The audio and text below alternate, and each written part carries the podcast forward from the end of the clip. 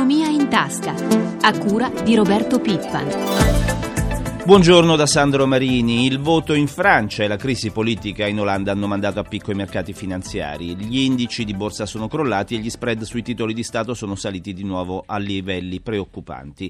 Ma per saperne di più e soprattutto per capire i motivi di questa debacle, colleghiamoci con Milano dove c'è per noi Giancarlo Zanella. Buongiorno Giancarlo. Sì, buongiorno. Vediamo intanto come reagiscono comunque questa mattina i mercati asiatici. I mercati asiatici sono in calo ma reagiscono in maniera maniera contenuta, con cali contenuti. Tokyo sta mm, a, poche, a, pochi minuti, a poco meno di mezz'ora dalla chiusura, sta perdendo lo 0,82%, eh, Shanghai perde intorno al punto percentuale, Hong Kong anzi dopo essere stato in calo adesso è in positivo, di poco ma in positivo più 0,07%. Raccontaci della seduta di ieri. Ieri è stata una seduta molto difficile, la prima della settimana per tutti i principali mercati, in Europa la peggiore è stata Milano, il Fuzimib ha perso il 3,80%, 83%, ma più del 3% ha perso anche Francoforte e oltre il 2,5% hanno perso Parigi, Madrid e Amsterdam, poco meno di due punti Londra e Zurigo. Eh, negli Stati Uniti Dow Jones eh, poi ha contenuto le perdite, ma eh, era oltre il punto e mezzo di eh, calo, poi ha chiuso in meno 0,78%, il Nasdaq meno 1%.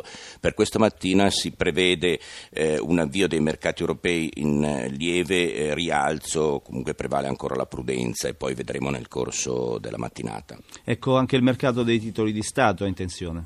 Mercati di titoli di Stato ieri in tensione non solo per quanto riguarda i BTP italiani, i BTP decennali italiani hanno visto allargarsi, ampliarsi lo spread, la differenza di rendimento rispetto ai Bund tedeschi di nuovo sopra i 400 punti a 409 punti base, non accadeva da gennaio, ma anche le obbligazioni del Tesoro francesi sono salite oltre i 140 punti di differenziale e i bonus spagnoli, gli equivalenti italiani e dei BTP decennali italiani sono saliti oltre i 430 punti base. Ci sono stati riflessi sull'euro?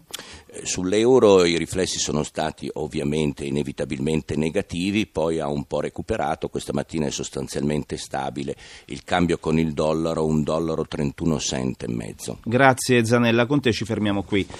Insomma, l'Europa è di nuovo sull'orlo di una crisi di nervi, soprattutto gli europei sembrano stanchi di austerity imposta dalla crisi del debito. Ne parliamo stamattina con l'economista Giorgio Barba Navaretti. Buongiorno professore.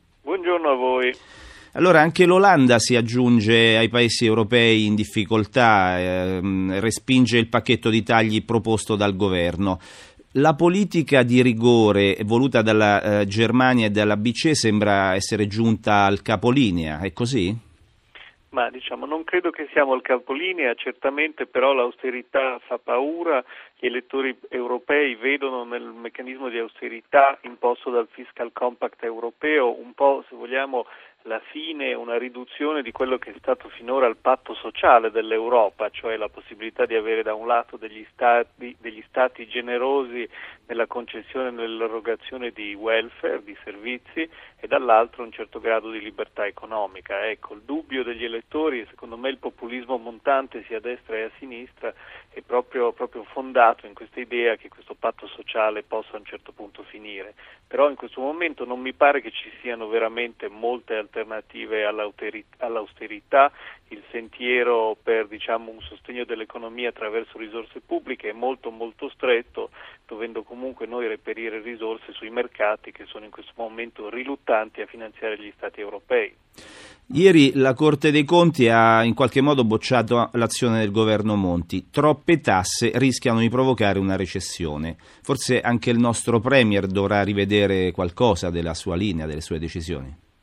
Ma diciamo ci sono due problemi distinti, uno sono i saldi di bilancio, cioè il saldo finale dei conti pubblici e l'altro le misure, la composizione delle misure che si fanno per ottenere questo saldo. Quello che dice la Corte dei Conti ci sono troppe tasse e non ci sono abbastanza tagli nella spesa. Ovviamente fare aumentare le tasse è più facile di immediato, il governo sta facendo adesso una cosiddetta spending review, cioè sta analizzando quali sono le spese che si possono effettivamente tagliare, ha fatto anche una manovra incisiva decisiva dal punto di vista dell'evasione, attraverso questi due canali si potranno recuperare risorse che speriamo permetteranno di ridurre il carico fiscale. Come si può uscire da questa situazione? Ma eh, diciamo non è molto facile, bisognerebbe avere un po' una sfera di cristallo, ma certo non bisogna fare passi indietro sulle riforme strutturali né anche troppo eh, sull'austerità, come dicevamo prima.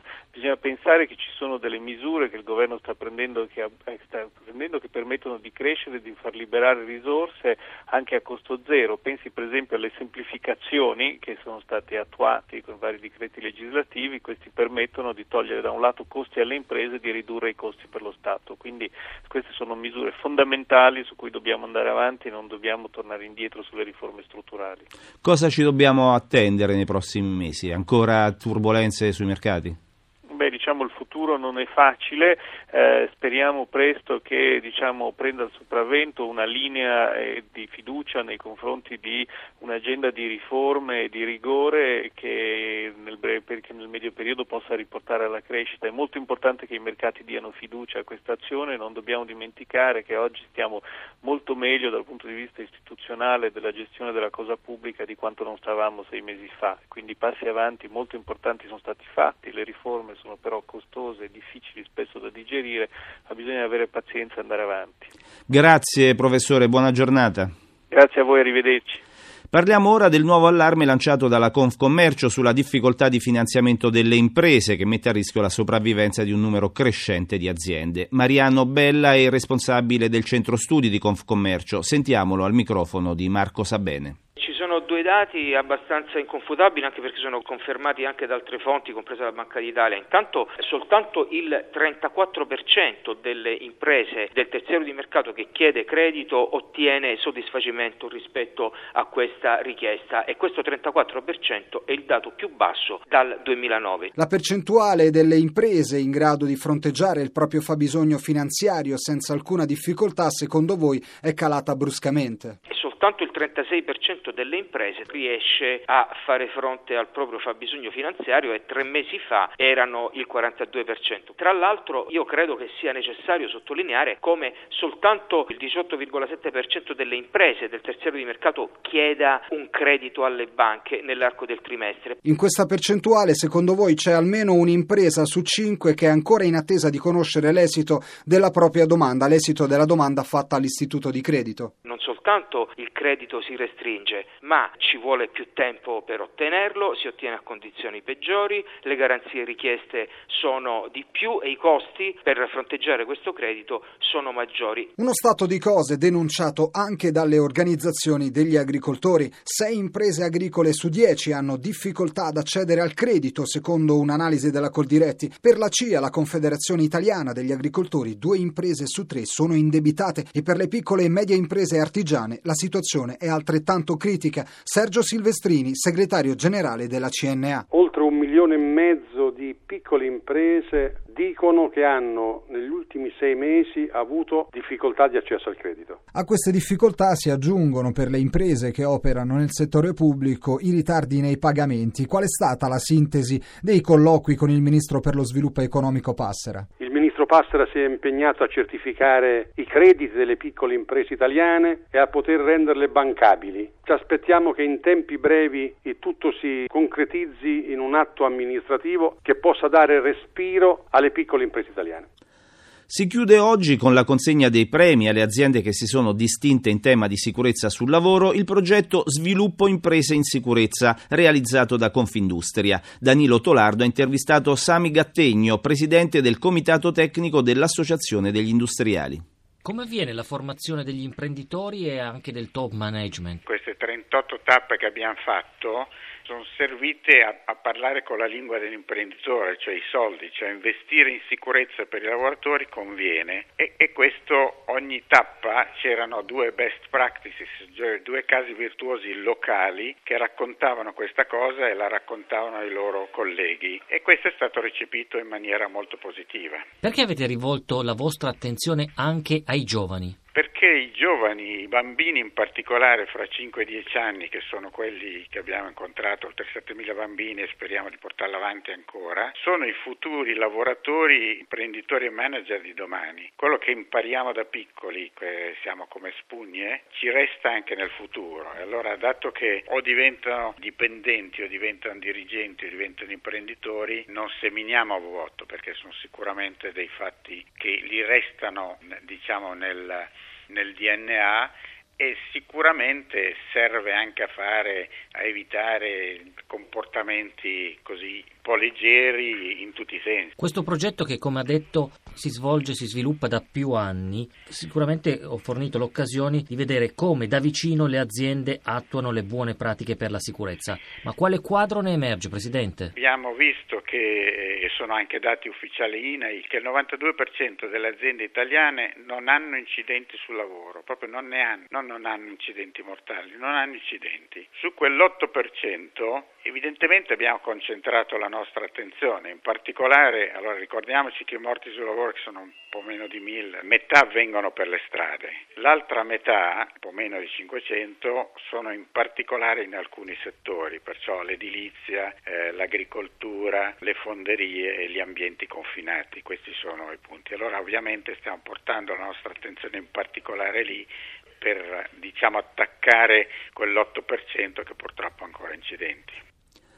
Crescono le esportazioni di prodotti made in Italy nonostante le incertezze del contesto internazionale e migliora la bilancia commerciale nel primo trimestre 2012, soprattutto gli scambi con i paesi extraeuropei. Sentiamo Gelsomina Testa. In tempi di recessione il commercio estero a presentare i dati più incoraggianti. A marzo la bilancia commerciale registra un attivo di 495 milioni di euro in netto miglioramento rispetto al disavanzo di marzo 2011, ma risulta comunque in deficit per 6.163 milioni di euro. L'Istat rende noto che nel primo trimestre si rileva nel commercio estero con i paesi al di fuori dell'Unione Europea un incremento del 4% rispetto al mese precedente per le esportazioni, mentre per le importazioni si registra una diminuzione dell'1,5%. Buone notizie per l'import dal mondo emergente di prodotti del Made in Italy, che crescerà fino a 136 miliardi di euro nel 2017, e cioè 44 miliardi in più rispetto al 2011, con un aumento del 48%. Un terzo della domanda aggiuntiva verrà da Russia, Cina ed Emirati Arabi Uniti, è quanto emerge dalla ricerca del Centro Studi Confindustria. Nel 2017, si legge nel rapporto, ci saranno 192 milioni di nuovi ricchi in più rispetto al 2011, cioè persone con un reddito annuo superiore ai 30 mila dollari, in grado quindi di comprare ben di lusso. La metà dei nuovi ricchi risiederà nei principali centri urbani di Cina, India e Brasile,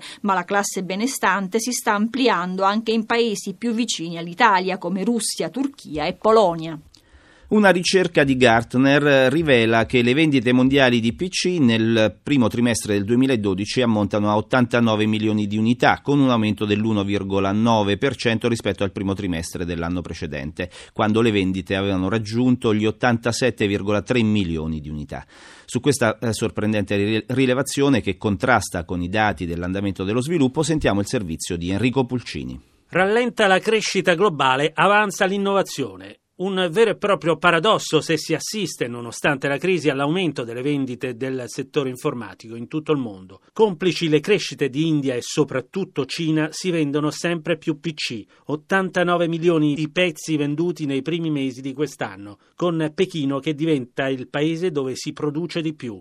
Ma quanto conta l'innovazione per lo sviluppo economico? Marco Camisani Calzolari, professore Yulm, uno dei maggiori esperti del comparto davvero molto molto importante insomma dal punto di vista dell'economia il digitale, più di quello che si percepisca, più di quello che si pensi. In Europa, ad esempio, il mercato ICT crea il 5% del PIL europeo, che corrisponde circa a 660 miliardi di euro. L'innovazione dunque è strumento fondamentale della crescita e che richiede professionalità e lavoratori specifici. Ma quali sono queste figure e che tipo di competenze dovrebbero avere? Ancora Camisani Calzolari. In generale, entro il 2015 in Europa, il 90% dei posti di lavoro richiederà skills, quindi competenze legate anche all'informatica, quindi significa che se anche facendo altri mestieri bisogna per forza conoscere, conoscere quel mondo. Insomma, serviranno 700.000 professionisti solo in Italia entro il 2015.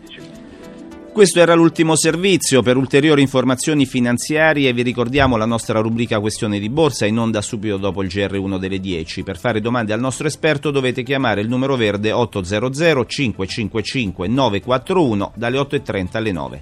Economia in tasca termina qui. Francesca Librandi, assistente al programma, da Sandro Marini. Grazie per l'ascolto e la linea torna ora prima di tutto.